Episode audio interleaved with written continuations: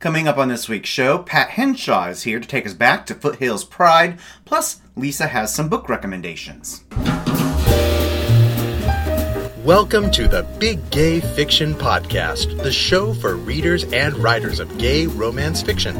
If you can read it, write it, watch it, or listen to it, these two guys are going to talk about it. Now, here are your hosts, Jeff Adams and Will Knaus. Welcome to episode number 87 of Jeff and Will's Big Gay Fiction Podcast. I'm Jeff from JeffAdamsWrites.com. And I'm Will from WillKnaus.com. This week's episode is sponsored in part by listeners just like you. We'll have more information on how you can help support this show in just a few minutes. Happy June to you. Indeed. Happy Pride Month. Yes. Uh, we have already seen some pictures in social media of all the fun and shenanigans going on across the US of A. Mm-hmm. Good stuff going on there. Mm-hmm. I appreciate it. I'm sure we'll be seeing lots more as the month rolls on. Yeah. How was your week? same old, same old. I don't have anything to report. I spent a piece of the week in Dallas. Yes, you did. Um, and had an interesting. I got to visit my friend Dave, who we talked about on the show periodically. Hi, Dave uh, who runs the First Light magazine. But then I also ended up seeing friends who I played hockey with in New York. Two people from two different parts of the world happened to be in Dallas, and that was very cool to catch up with my Tiger teammates, mm-hmm. which was fun. I also submitted Codename Winger 2 this week. Yay! Yay, I'm very proud of you. And even started plotting number three. Well, you just don't quit. Ta da! Got books to write, man. Yes, you do. Books to write, things to turn in. Fantastic. Good to hear. So speaking of pride, and we were just seconds ago. Mere moments ago, yes. Uh, there is a huge equality march coming up on Saturday, June 11th, that we kind of wanted to send a shout out to. Now, the mission of this march, which is going to be based in D.C., is to mobilize the LGBTQ plus communities, our loved ones, and our allies, with particular focus on those who have been actively silenced and neglected in the fight to affirm and protect our rights, our safety, and our full humanity so important in the political climate we live in currently in this country. So, not only is there the big march in DC, there are dozens of solidarity events across the country and around the world. So, if one happens to be near you and you feel safe in participating in it, we encourage you to go and uh, wave the pride flag, if you will. You can get all the details on the upcoming march at equalitymarch2017.org. Good stuff. Mm-hmm. Other good stuff this week Coastal Magic announced uh, its initial featured author lineup, which is very cool. Now, Coastal Magic will take place February 22 through 25, 2018, at Daytona Beach. Uh, it focuses on paranormal, urban fantasy, and romance, but there is an amazing lineup of LGBT authors that come into that mix as well, including Mary Calmes, Charlie Cochet, Poppy Dennison, Hank Edwards, Amy Lane. Sean Michael, Tere Michaels, C.S. Poe, T.M. Smith, Victoria Sue, Damon Suede, Julia Talbot, and B.A. Tortuga. How's that for a lineup? That's a pretty amazing lineup. It did, though. This continues to be an event that we wish we could get to, and we're going to see how our 2018 travel schedule turns up. But certainly, if you're on the East Coast or you know want a February trip to Florida, and who wouldn't in the yeah, middle of winter? That'd be nice. Um, keep a watch on coastalmagicconvention.com. Their general registration will open July 1st. And I believe we'll be having some folks from Coastal Magic on a little later this summer to talk even more about what's to come there. Cool. Yeah. Sounds fun. Okay, we have some patrons to thank this week. Mm-hmm. A very big thank you to our newest patron, Sarah. Sarah, welcome to the family. And we also want to thank Juliana, who has upped her pledge this week. Yes, that I, I just it kind of gave me a little warm warmth to my heart when I saw that email come in that a pledge had been upped. So thank you, Juliana. That's very sweet that yes. you you're you're in for more now. yes, we really really genuinely appreciate it. Now you can help support the Big Gay Fiction podcast with a monthly pledge through Patreon. Now, for as little as 25 cents an episode, your pledge helps pay for the costs of producing and distributing this podcast. And for fans who pledge at the silver and gold levels, you'll have the exclusive opportunity to ask questions of our upcoming guests. Mm-hmm. I will be updating the upcoming guests, updating the upcoming guests. There's some bad alliteration. uh, uh, post a little later this week because we have booked some additional guests. We are now officially booked through our 100th episode. I know, right? I, I'm I'm gobsmacked. I know. That's That's kind of crazy. It's really uh, amazing. So uh, you can get more details on becoming a patron at patreon.com slash big gay fiction podcast. That's P-A-T-R-E-O-N dot com forward slash big gay fiction podcast. Yeah. Uh, and now, you know, it's summertime, and so everybody's looking for good books to read. And I'm very pleased to be able to welcome back Lisa from the Novel Approach, who has got some recommendations for us, including she's gotten to read the new Michael Scott Garvin book. Oh my God. Well, you're jealous, aren't you? I am a little bit jealous that she's already read that book, and she's going to have the scoop for us coming up right here. So we're excited to have Lisa from the Novel Approach back with us. Hello. Hi, Jeff. It's glad I'm glad to be back. Good to see you again. Yeah, it's been way too long since we've had you on talking about some books. Yeah. And I know from our, our little pre record chat that uh, you've gotten to read a book from an author who wrote one of my favorites of last year, Michael Scott Garvin. I did. I had the pleasure and and and the great opportunity to uh, read his upcoming book. Um, it is called Aunt Sookie and Me. And uh, do you want me to show the cover? Do you think Sure, it'll for our video audience, let's take a is- look. This is what I have, and I don't know if everybody will be able to see it, but but this is the cover for Aunt Sookie and me, and we'll be doing an official cover reveal on the blog next week with uh, with giveaways too. But uh, but that is in case you missed that coming up next week on the blog. That's the official cover. Yeah, we should Um, say you're you're revealing it in the uh, second week of May, and this will actually be going out in our our recording will go out in June. So it's it, we'll link to it in case people missed it. Perfect, perfect, perfect. Yes, I get all these dates mixed up. but um, but yeah, it's a very very different book. Very different book from A Faithful Son, um, set in 1964, Savannah, Georgia. The narrator is a little girl named Poppy Wainwright. Um, Poppy is uh, not not an orphan, but her uh, she does she does not have any uh, contact with her father. I'm uh, I I don't want to reveal too much, but her mother um, her mother has uh, issues. She's got some some issues with. Uh, um, some alcohol and drug abuse, and so Poppy has lived with her grandmother in uh, in Arkansas, and her grandmother passes away, and so uh, Poppy is shipped off to live with her aunt Sookie in Savannah, Georgia. And uh, the best way to describe Aunt Sookie, bless her heart, in the most southern kind of way, is uh, she's. They, they say that the difference between being crazy and being eccentric is how much money you have in the bank. Well, I don't know. Aunt Sookie is either crazy or eccentric, but she's all the way there. Um, she's she's just a, a cantankerous uh, old woman. She's just uh, southern. Just uh, I also had to think about uh, as I was reading the book uh, Weezer from Steel Magnolias. She's, she has been. She, she's just been in a bad mood for 40 years. She's not crazy. That's Aunt Sookie's just cr- just crazy and in a bad mood most of the time. But uh, she takes little Poppy in, and uh, and and the story is told in the first person from Poppy's point of view. And Poppy uh, Poppy isn't isn't at all what you think she is on the surface. Uh, you find that out eventually. And uh, and Aunt Sookie, you would not uh, you wouldn't think that Aunt Sookie would be uh, the kind of woman to accept everyone at face value, but she she is she's Poppy's biggest champion, and but but kind of uh, tempers tempers that with a little bit of uh, tough love, you know. But uh, it's got a lot of humor, a lot of humor, and uh, then of course it wouldn't be a Michael Scott Garvin book if it didn't hit you right in the feels too. But so there's there's a little heartbreak, little humor.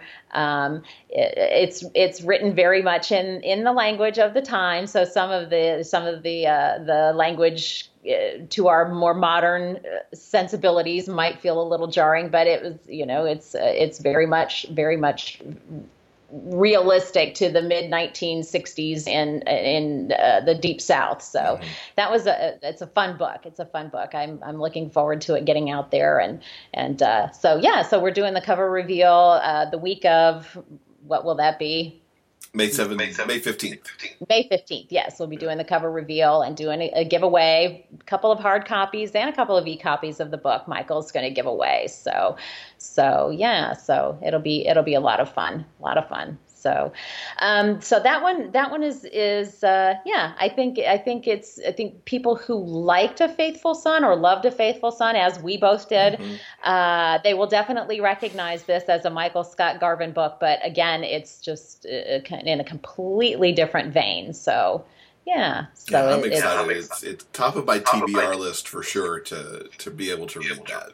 Yeah, yeah, absolutely. So, so uh, then along the same vein of cover reveals, on May 22nd, we will have revealed um, T.J. Klune's uh, Destiny of Dragons, which is the sequel to The Lightning Struck Heart. So really, really excited that we got to we got the opportunity to do that, um, and I'm sure everybody's just chomping at the bit. Well, also that will be the also, also the uh, official reveal of the release date too. I don't even think that anybody knows the release date yet. So, so again, speaking in retrospect, that was really exciting, folks. If you missed it, you know, we'll uh, we'll have a link back yeah, to we'll it. Definitely sure. link up to that too because I'm I always love TJ covers. Um, yes. Yeah, and I, yeah, am looking forward to see what he does with this one because, of course, Lightning Struck Heart is such a gorgeous cover on its own. Yeah, and you never. I think that's one of the great things about it, his covers is you never know what to expect because they're all so unique, mm-hmm. and they're yeah yeah. So and they're they're not they're definitely not the the cookie cutter you know uh, book covers. So and I think we were talking about Paul Richmond did uh, the Lightning Struck Heart. So I'm sure that with as as amazing as that cover was and as as striking as that cover was, I'm sure that uh, a Destiny of Dragons is going to be just as fun and and and brilliant so so that was it. That's exciting. So yeah we got to got to do that. And uh, of course uh, end of may was tj's birthday so it all coincided with his birthday as well. Oh, so perfect. yeah yeah so a couple of great cover reveals we get to do in the month of May, or we got to do in the month of May. I need to remember to speak in the past tense. yeah, sometimes I, it's weird when you when you're living in the future a little bit. yeah, I kind of suck at this, don't I? nah, it's all good. oh well, whatever. now you you've also read a, a DSP publication recently oh my gosh, yes. you wanted DSP publications. The, the, series was actually, uh, at least the first book, I think it was only the first book, was originally published uh, by DSP um, before DSPP ever came along. Uh, it was published originally, I think, back in 2012. And uh, this is uh, Amy Rae Durreson's Reawakening series. Um, it's uh, it's an, reawakening was book one resistance is book two and book three the one that i just read and reviewed yesterday came out on may 9th um, w- is recovery and this world is just it, it is such a phenomenal high fantasy alternate universe uh, series it's full of just uh, mythology, the the dragons, and um, you know, there's in this latest book everything from Nixies to Selkie to Hydra to pirates to you know, it's just this big, huge world.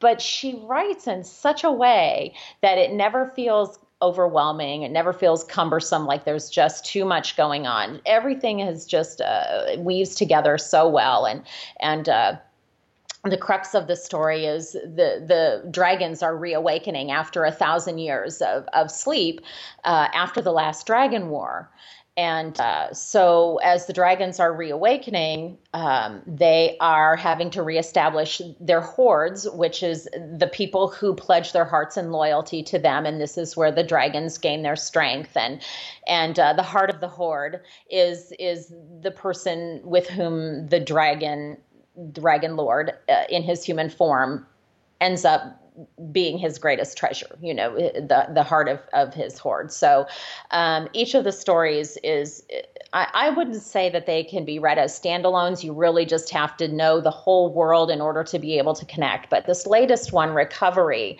uh, even has a little bit of a different feel. It, it, steps out in scope to a different part of, of the world. Um, the the uh, protagonist is uh, is a very uptight, very uh, stoic and staid um, b- because of his his culture.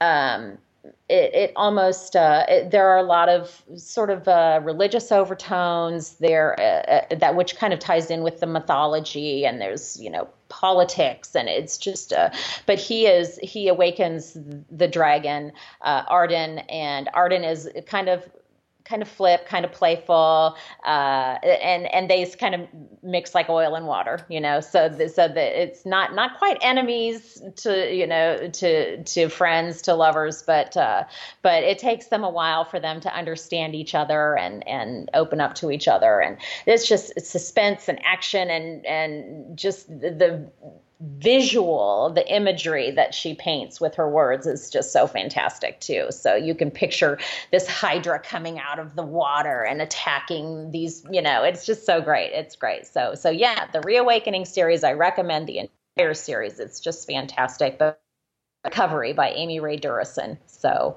put put that one on on the TBR pile if you if you love high fantasy. I think that that's a it's a really really fantastic series. Sounds like a really, like a really epic summer epic read. Summer. It really is. It really is. I think that uh, you know that it epic is just the best word to describe it. It is epic fantasy because it, again, it's just you know it's it's not compartmentalized into this one one little uh, uh, space in the universe, and it's not it's not uh, it's not a, a, story where you where it's kind of a linear um, following the relationship from beginning to end. There's just so much other stuff going on that's influencing relationships and influencing the politics. And and and it's it's a it's ultimately too a story of good versus evil um, when you want to when you want to kind of get right down to the bare bones because there is an evil presence that they're trying the shadow that they that that uh, they are trying to to contain. So yeah it's just really really uh, epic. It's so good. So good. Cool. yeah. Well i'm glad, well, you, were, you were able to share these few things with us.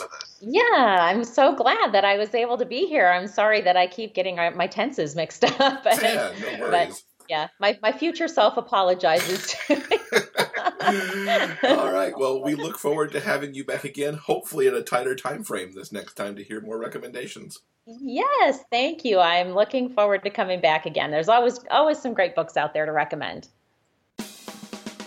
Whether you prefer to spend your summer vacation poolside, at the beach, or in the air conditioned comfort of home, we've got the books that'll keep you turning pages all summer long announcing the Big Gay Fiction Podcast Sweet Summer Fun paperback giveaway. We're giving you the chance to win four terrific books by two amazing authors. The prize pack includes paperback copies of Aiden's Journey and Sex, Love, and Video Games by C. Jane Elliott, as well as Dumb Jock and Trust Me by Jeff Erno. To enter, go to the show notes page for this episode at biggayfictionpodcast.com or visit the official giveaway page at biggayfictionpodcast.com slash summer. If you can't get enough of stories filled with young love, self-discovery, and happily ever afters, then you're not going to want to miss out on this. Go to biggayfictionpodcast.com slash summer before the rafflecopter ends on Sunday, June 11th.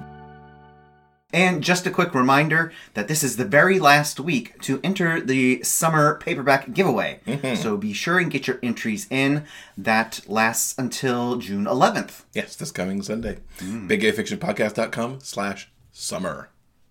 Don't miss out. So you have read a book from one of our very favorite authors this week. Yes, I read a book by Ari McKay, who is just on our program, uh, talking about uh, her process and and then all the, and, and, the new dream spun with breaking bonds. all of all of the things that they have on their slate for the coming year. I read one of their backlist titles. I read the bigger they come which is the first novella in their Herc's Mercs series. Now this story concerns uh, cade. Uh, he is the herc of the title.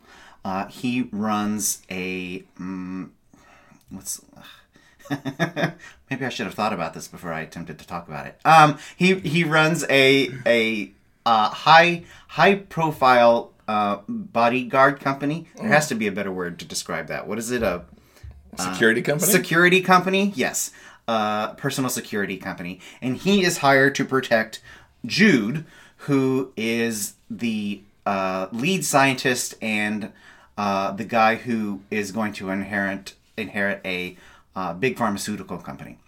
And Jude is being terrorized by uh, an ex evil ex boyfriend. So uh, Cade Herc is brought in to watch after him and protect him and make sure nothing bad happens to Jude.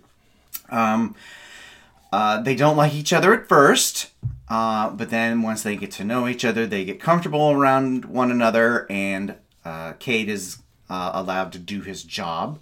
Uh, things unfortunately begin to escalate very quickly with this crazy pants ex boyfriend. Uh, and it turns out that they think it's going to be a better idea since they're always together anyway, that if Cade and Jude pretend to be a couple in order to spur a more drastic response from this ex boyfriend so they can get him arrested and locked away for good. So they end up falling in love, of course, duh. Um, and uh, they do get a response from the crazy ex, and uh, everything turns out okay in the end. I really uh, enjoyed this book, despite my craptastic description I just gave. Um, it's actually a really terrific book. It uh, combines uh, my favorite all-time trope is a fake relationship the fake it till you make it kind of relationship stuff uh, plus bodyguards i'm kind of into bodyguards now i think um, Okay. The first thing I thought of for some reason when you said bodyguards was that old Pamela Anderson series VIP. I have no idea why. That's funny. um, yeah, yeah. So I'm yeah I'm into. Uh, it's not too surprising. I'm big alpha male protector types. I'm I'm kind of into that. So uh, I really enjoyed this book. I liked Cade and Jude an awful lot. They have terrific chemistry. Uh, I, I thought Ari McKay really excelled at the dialogue. I thought the dialogue was uh, really witty and it was smart and it helped move the plot forward. Um, which is, I think, I've only read a handful of Ari McKay books, but I think that's probably one of the touchstones of their particular style. Um, it's that they reveal character and move plot forward with really terrific, insightful dialogue, uh, which I really, really enjoy. So I highly recommend The Bigger They Come, the first in the Herc's Mercs series. Cool. Yeah. So I've been reading, no doubt. Uh, I just don't have anything to review this week. I'm in the middle of a few books. Um, but what I did do, I spent my airline time uh, getting to Dallas watching five episodes of Empire, the last five of the season. Um, now, you you exited Empire I did. shortly after the midpoint season return. Yes, I did. uh, and I kept with it. I'm so glad I did. Oh my gracious! Um, I love how this show somehow manages to be totally over the top soap opera crazy, and yet also be somewhat smart. I don't quite know how they blend that together, but it works. Uh, among the things that I really liked, and I might get spoilerly here, so if you haven't finished Empire yet, you might want to skip the next couple minutes. Um, Phylicia Rashad has been guest starring as uh, the mother of mayoral, mayoral candidate uh, Angelo Dubois. And in one of the first episodes I was watching, Angelo and Cookie's relationship, as you would expect, dissolved um, in a big fiery way because a whole bunch of said was over said over an open mic that shouldn't have got out, and it destroyed his candidacy completely. Um, do not piss Phylicia Rashad off. You know, we saw it every now and then when one of the Cosby kids was out of a line. You saw her angry face. She's really showing it right now on Empire. she has taken grandchildren. She is trying to destroy the Lyons, and it's pretty epic to watch. I think she's back uh, in next season as well because that storyline did not seem to reach a completion, uh, in my view. In addition, uh, Cookie and Lucius have gotten back together for like the bajillionth time in the in the run of the three year series, uh, with some fiery fireworks as they tried to open a casino in Las Vegas. The ep- I know, right? Let me just tell you, you know, you know they shoot in Chicago, and they Okay. they squeak by making New York locations, trying to make the facade of a Vegas casino was not their best moment. Didn't work. It was a tacky casino. okay, well, okay, sure. Whatever. Whatever. And looked a lot like the inside of Leviticus. yeah. most likely. Uh, anyway, uh, at the end of the episode, uh, Lucius is blown up, and the closing of the episode is three months later, and he's amnesiac. Doesn't recognize anybody. So it's not quite what we had on Arrow, where they blew everything up in a Moldavian moment, but they certainly pushed some kind of a reset button here, and I'm really curious what happens with the three month time jump because there's a lot of stuff going on there with Phylicia Rashad and stuff that I would have expected should have played out somewhere in those three months. So we'll see what happens. And I really like what Fox did with the logo because it it's always been you know Lucius and the Empire logo, and then for that little bit of time that Hakeem ran Empire, it actually switched out to his head in there. And then when Lucius was like not remembering anything, it was a big empty circle with the word Empire in it Um, okay. It's kind of weird. Anyway, I really enjoyed the end of Empire and look forward to it coming back for season four in the fall. I also sampled when I got back this week uh, NBC's new World of Dance competition, uh, which reminds me a lot of a Step Up movie. There was a Step Up movie, and I can't remember if it was the fifth, fourth one or the fifth one. It was one of the 3D ones where they were having a big worldwide dance competition. That was the big hook of that movie, and this is exactly what this show reminds me of. You've got all kinds of people, all different kinds of style of dance, all different age groups. The show itself, executionally, to me, is a bit of a mess in how it moves people around and lays out the competition. The dancing, however, is really good, and the judging from J Lo, Derek Hough, and um, Ne-Yo. Ne-Yo is spot on. So I'm skipping a lot of it. Jenna Tatum seems wasted in whatever capacity she's actually in. But the dance is good, so you can watch it in about 20 minutes for the hour episode and have some good dance and be on your way. Um, so I'll be checking that out. And I'm also looking forward to So You Think You Can Dance, which comes back on Fox on June 12th. So I'll let people know what I think of that when it gets back. Now, last night, we watched a movie. We watched Matt Damon take on monsters on the Great Wall of China in a movie called The Great Wall. Um, I was very hesitant of this movie in the theaters because you know dragons, Matt Damon, China. What's what's going on with that? Why is that mixed together? I really enjoyed it. It wasn't a great movie by any stretch, but it was a good popcorn movie. It was an extremely good popcorn movie, and I liked it way more than I thought I ever would. Um, Matt Damon plays essentially a uh, a soldier for hire, so he is in China, uh, wandering around looking for the secret of black powder. He wants to take gunpowder back to uh, The West. the wherever he's from Yeah.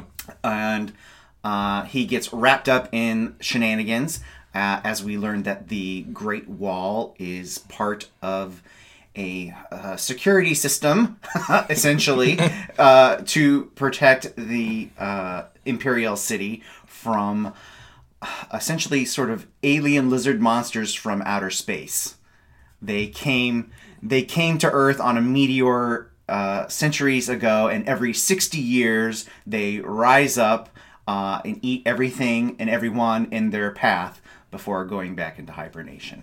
And so, um, And the more they eat, the more there are, so they have to keep the, the critters out of the capital city. so yes, Matt Damon comes upon some of our Asian heroes as they are battling these uh, crazy ass monsters on the Great Wall. Um, uh, I really enjoyed this movie. I think it's really, really good. Um, I think it kind of got caught up in the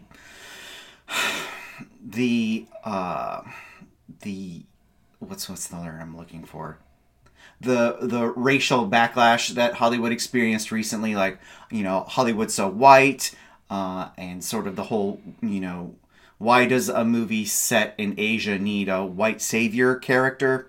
Um, and I think those are legitimate questions. I don't think that's what's going on with this particular movie.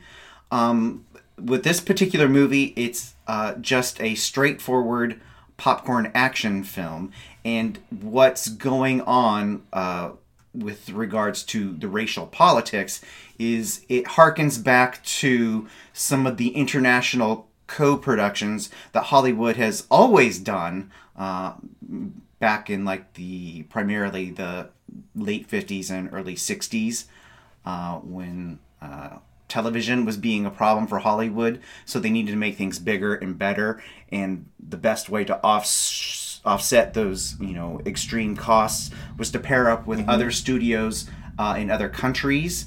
So uh, in the olden days, they would help defray costs by everyone essentially chipping in uh, and producing the movies, usually overseas, like in in Rome and uh, Cinecittà, or in Mexico, or uh, in France, uh, and that usually led to international casts as well. Uh, the cast of the Great Wall is an international affair as well. We have got Matt Damon and uh, Uh, I didn't write that name down. what's uh, His Will. Willem Dafoe. Yes. Uh, Matt Damon's um, sidekick in the movie is a Spanish actor, uh, and the rest of the cast is filled out uh, with um, big name Chinese stars uh, that we've never heard of, of course, here in America. Uh, I think what China usually uh, excels at are these really big, grand scale fantasy films that we unfortunately almost never get to see here in the West. Um, and the Great Wall is uh, an interesting peek into that.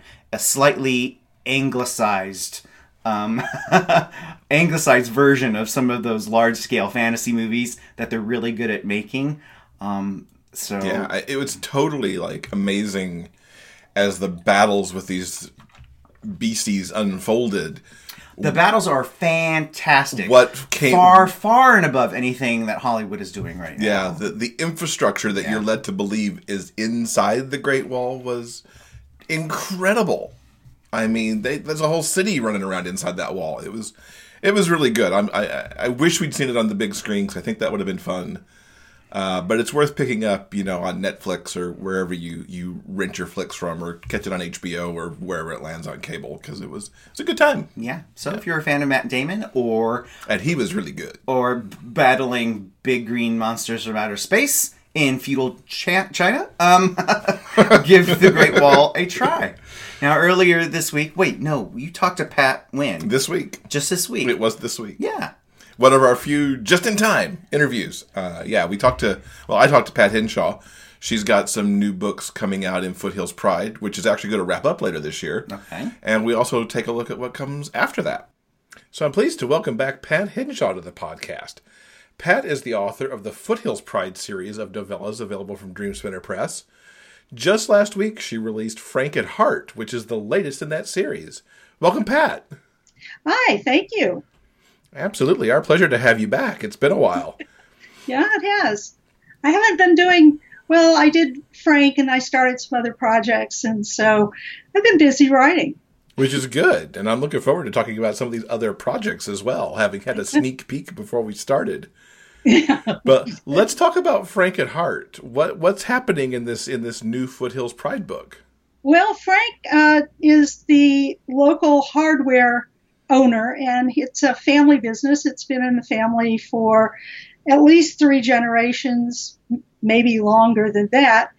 And one of the things about hardware is it was probably with bars the early businesses that opened during the gold rush and all the rest because the miners came in they had to have picks they had to have you know the, the pans they had to have all the rest of the stuff so frank is dressing like his grandfather and like his father and he thinks of himself as sort of unlovable because he's sort of the eunuch of the town because they don't think of him in sexual terms. They think of him as Frank, the helpful guy, the guy you go into the hardware store and you say, I, you know, my toilet isn't working.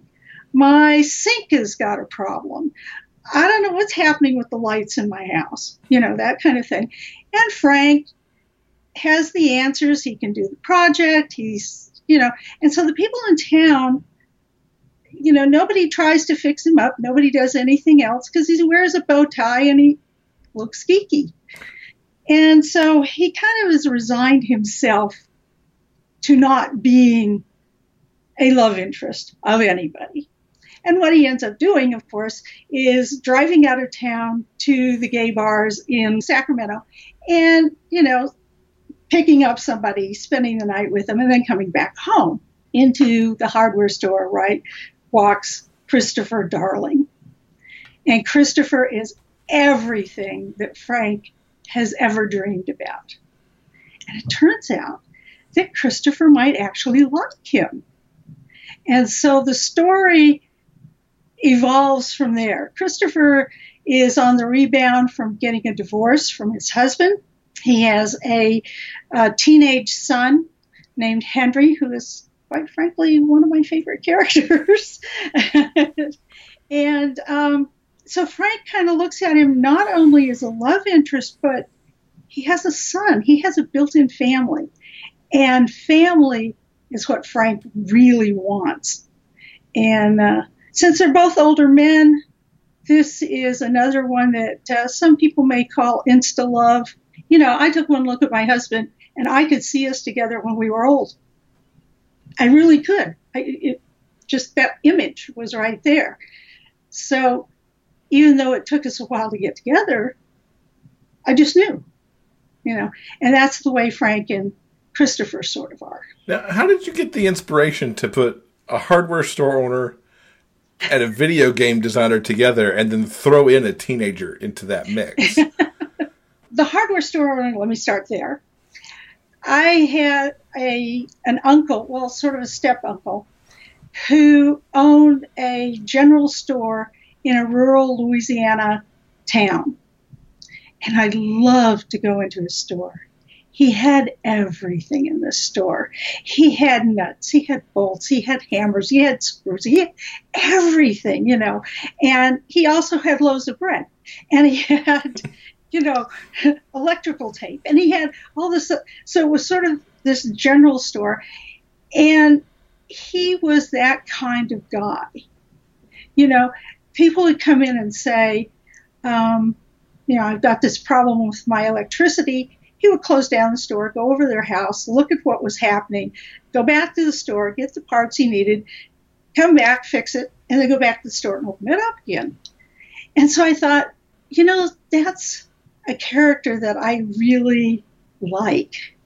You know, all of the the Stone Acres stories, the Foothill Pride stories, are not angst y sort uh-huh.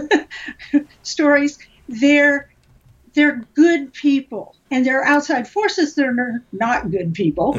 But i want my characters to be flawed but decent people. Why christopher as a games designer? I knew he came from the bay area. I knew he had just gone through the divorce and i was looking for a job for him. You know what kind of jobs are available in the Bay Area that people get, that they have enough money to buy a house, which is what Christopher does, with cash, which Christopher does, okay, which sort of limited the choices I had. and so games designer was one of those things. Um, I also knew people who had worked for uh, big game design places and yeah, they were making money hand over fist too. Mm-hmm. So, yeah, so I knew knew kind of those people, and so just seemed like a natural fit. Plus, Christopher likes stuff, you know, and when sure. you're a designer and that kind of thing, you want stuff to do stuff. You know what I mean? Mm-hmm. You want to flip switches. You want to walk through the dungeon and you know have to jimmy open the the the chest, you know, and see what's inside and that kind of stuff. So he likes stuff and he likes the way stuff works. And so the hardware store is a perfect fit for him. Sure, he'd be one of those people that hangs out at the hardware store. Exactly. And and and picking up like uh, a hinge and looking to see how it works and how he could figure out how to make it work in a game. And Henry, of course, is a chip off the old block. I mean, Henry is, has got his his iPhone and he's got all the games on it and he's got you know uh, the Switch. He's already bought a Switch and he's been using it forever mm-hmm. now. even though it's been out what couple months. Something like that, yeah. Yeah, yeah, something like that. So he's really up on this stuff, and he likes hardware and software. So he's you know really into this stuff. He is his dad's son. he is his dad's son, even though they aren't biologically related. They are through the the love of this stuff. Now, what have we got still to come in Foothills Pride? Okay, Foothills Pride is wrapping up. We've got two more books, and that's it. Then it's going to be an eight book series. That's done. So the next one is called Waking the Bear, maybe. okay. Working uh, title. Uh, it, working. This this thing has had um, maybe six titles, maybe seven titles. Um, anyway, it's uh, Ben Bear, and if you've read uh, Bear Facts, this is the middle brother. This is Abe Bear's uh, little brother. And he is kind of a woman's man, you know, a ladies' man, that kind of thing. He's uh, always considered himself heterosexual. He he likes girls, kind of, you know, but he doesn't particularly like men that way. He's just kind of, yeah, good old boy. He's just there. Uh, his brothers both came out in in the Bear Facts, and he had no problem with it. Well, he had kind of a problem at first because he doesn't like to think of his brothers as having sex with anybody. Doesn't matter if it's male or female. You know, you just don't want to look at your brother and think of him having sex.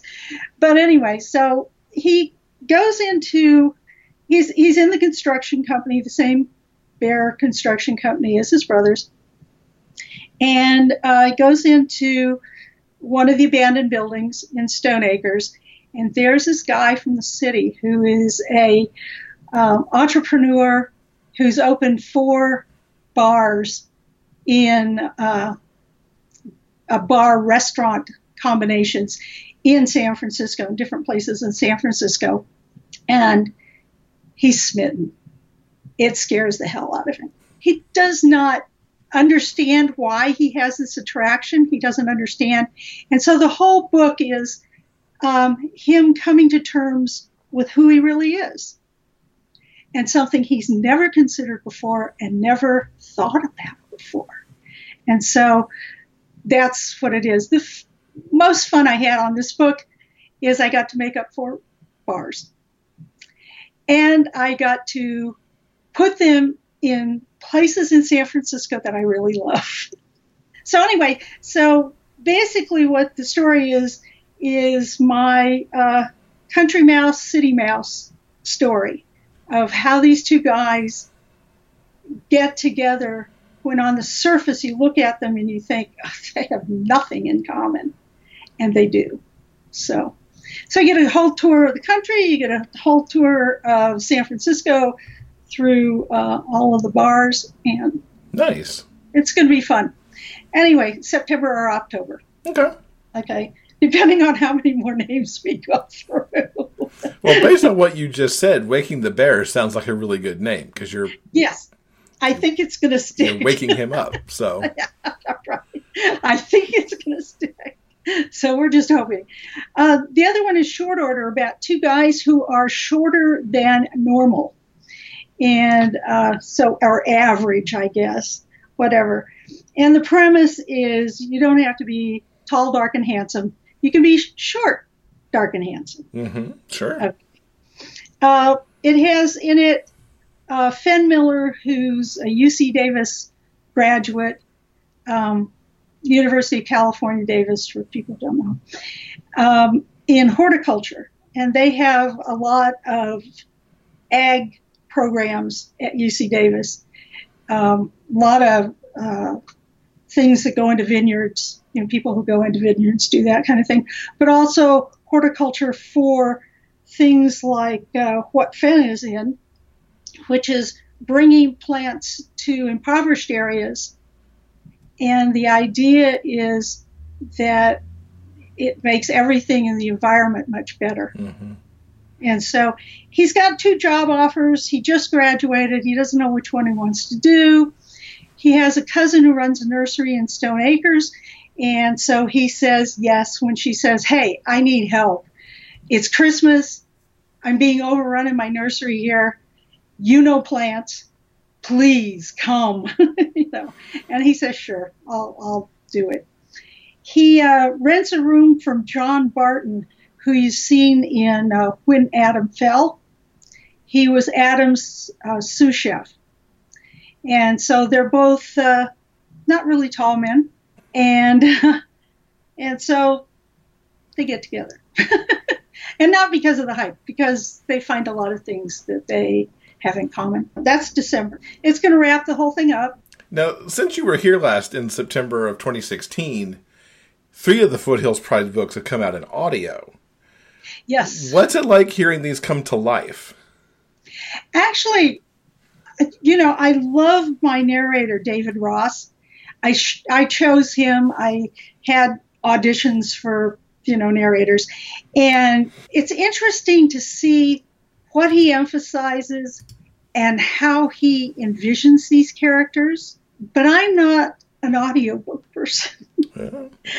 I can't I I do two or three things at once. So I listen to music while I'm, you know, typing away at my books, that kind of thing. And with audiobooks, I either listen to the audiobooks, in which case I kind of feel like I've lost a half hour and it's my book. I know where it's going. it's not like an audiobook that I've never heard and I think, oh, that's kind of cool. Where's this going to go? It's like, so I still haven't gone through an entire book, and I feel bad about saying that. That's okay. I know other authors who do the same. Yeah, it's just it's hard to listen to your own book. What have you got coming up next? Foothills Pride's wrapping up, so you know, bring us a little bit into 2018 and give us an idea of what's on your calendar next. Okay, well, I have a book series coming up, three book series coming up. It's called Iris House. It's about an older woman who uh, needs. It starts in her 60s. The three book series are her in her 60s, her in her 70s, her in her 80s. Um, she decides that, you know, she can't, she's got a two story house. She can't get up and down quite as well. She needs somebody to help her go shopping. You know, if there are lights to change and stuff like that, she wants somebody in the house to do that kind of thing. And she'd like somebody to drive her around. It's not that she's having problems driving. She just had a little accident no problem. but she thinks it'd probably be good if somebody else drove her around. And she's got bridge groups, she's got all these other things to do. So, yeah. So she goes and gets this guy from City College. He's a student, he's 28 years old. He's been living on the streets for 10 years since he was 18. And when his parents kicked him out of the house because he's gay. And uh, he moves into her son's old apartment above the garage. She didn't tell her son that she's done this. He's 28. He's an attorney. He's just become, you know, full fledged attorney. He's got a job. And his mother tells him that somebody's in his old room. He's hired, she's hired this guy without his help. And he's furious. He's absolutely furious. So it begins with the confrontation between the two guys, and it's about how they ultimately get together and both love Iris. So the second book in the in the uh, that one's called My Own Michael. Michael is the guy who used to be on the street, who has a full sleeve tattoo, has piercings, uh, yeah, all the things to make this attorney just love him in her 70s, she needs, there's a break in down the street. And so she decides that she's going to hire as one of the next boys, Iris's boys, um, a an AJ student, uh, administration of justice student from the college, and uh, the guy who is his mentor says, "No, no, no, no, you go Go get a job at the police substation. Go get a job. Don't work for this old lady. You know, this is not helping your career any. You know, this is a wrong move. Uh, and in the third one, uh, she breaks a hip and needs help. And so goes to the nursing department at City College to get a wonderful character, a wonderful guy named Ox. And everybody thinks Ox is the slowest, dumbest, stupidest person in the world because he is slow. And it takes him a while to get things. But once he gets them, he's brilliant. He knows how to do things, he knows how to clear through the clutter and do what's necessary, you know, and not worry about the rest of the stuff. Anyway, and it's about his conflict with the doctor. It's about um, what's going on right now in gerontology, which is do you leave people at home to live at home and die at home, or do you put them into some sort of care? And he and the doctor knock heads on that and end up getting together. so now you don't even have to read the book. oh no, I, there's there's a lot of nuances in these that I like. I like how you're setting the romances around this a character we don't normally see in in romances with this older older woman who essentially now brings these men together. Exactly, exactly, and uh, yeah, because Iris's son is is gay. She knows he's gay. He is closeted gay. He doesn't know. He doesn't even think his, you know. And and Michael keeps trying to tell him, look, if I had the parents you had, I wouldn't have been out on the street for ten years. You know, just tell her she's mm-hmm. gonna be mm-hmm. fine with it. You know, and Michael's no, no, no, no, you know, that kind of thing. But guess where I got the idea of an older woman? yes, indeed. My life in a book. anyway. Now, you've also got this other book that we were talking about called Buckaroo's Heart. That's coming yes. up. Tell us about that one too, because okay, I'm, well, really into the to the description on this one because it covers so many kind of interesting things in my view. Um, well, I had four Foothills Pride books that I was going to write. Buckaroo's Heart was one of them. So I, I originally thought of it as a 12 book series. And Elizabeth said to me, "No, no, no, no, no. We won't. We don't want that one as a as a Foothills Pride. We want that as a full length novel on its own." well, you know, which of course, as a writer, you know this, immediately makes you go, "Whoa, whoa, you know, do I have enough to talk about? That's a lot more words. and it's a lot more plot than you were thinking about, you know. But um, Buckaroo's Heart is about this guy named Jake, and he's an illiterate, functionally illiterate cowboy. He can read a few words. He can re- read words like stop, which is always handy to have when you go into town, mm-hmm. uh, you know, that kind of thing. But he's, uh, he can't fill out forms. He can't do any of that kind of stuff. Uh, fortunately, he has a friend named Hank who can do that, so he hangs around with Hank a lot. Um, he and Hank become redundant because now ranches are have very few cowboys. Cowboys are expensive. Uh, you can do all of cowboying on uh, jeeps and uh, Land Rovers and that kind of thing. And so suddenly, here's Jake at age 35 or 38, I can't remember. Um, sorry. Once you get up to 30s, yeah, right. Um, and he's out of a job. And he doesn't know what other job he can get in a small, you know, rural ranching community in Wyoming. And so he goes into town, and um, there's a job placement center and a counselor named Les.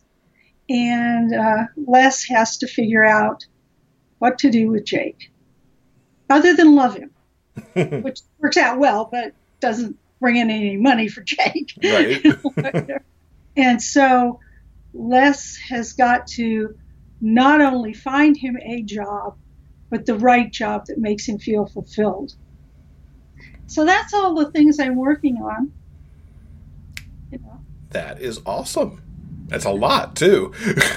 yeah, it turns out to be, you know, this whole thing, my husband said, I turned uh, 70 last week.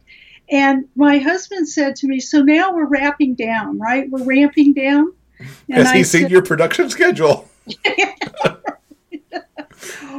Well, it depends on what you mean by ramping down. anyway, so yeah, the ramp is kind of going up. But anyway, It's a fun ramp, though, that's for sure. it's a fun ramp. Yeah, exactly. All right. Well, Pat, thank you so much for coming and talking to us. Wish Well, you the best of success with with Frank at Heart and the rest of Foothills Pride coming out this year. Yeah, thank you. Thank you. In Somewhere on Mackinac by Jeff Adams, Jordan Monroe travels to Mackinac Island for the Somewhere in Time fan celebration weekend. Once there, he becomes attracted to local stable owner Miles Coulter. When Jordan learns the stable's in trouble, he wants to help despite Miles's resistance. As their relationship grows, he dreads the issues that face them. Can they forge a love as timeless as the romance in their favorite film? Find out in Somewhere on Mackinac by Jeff Adams. Available from DreamSpinnerPress.com, Amazon.com, and other ebook retailers. So that'll do it for this week's episode. Coming up in episode 88, Christina will be here with some summertime book recommendations. Cool. Thank you for listening, guys. Until next time, keep reading. For detailed show notes and the complete episode backlist, go to biggayfictionpodcast.com. New episodes are available every Monday on all major podcast distributors and YouTube. Thanks for listening. We'll see you next week.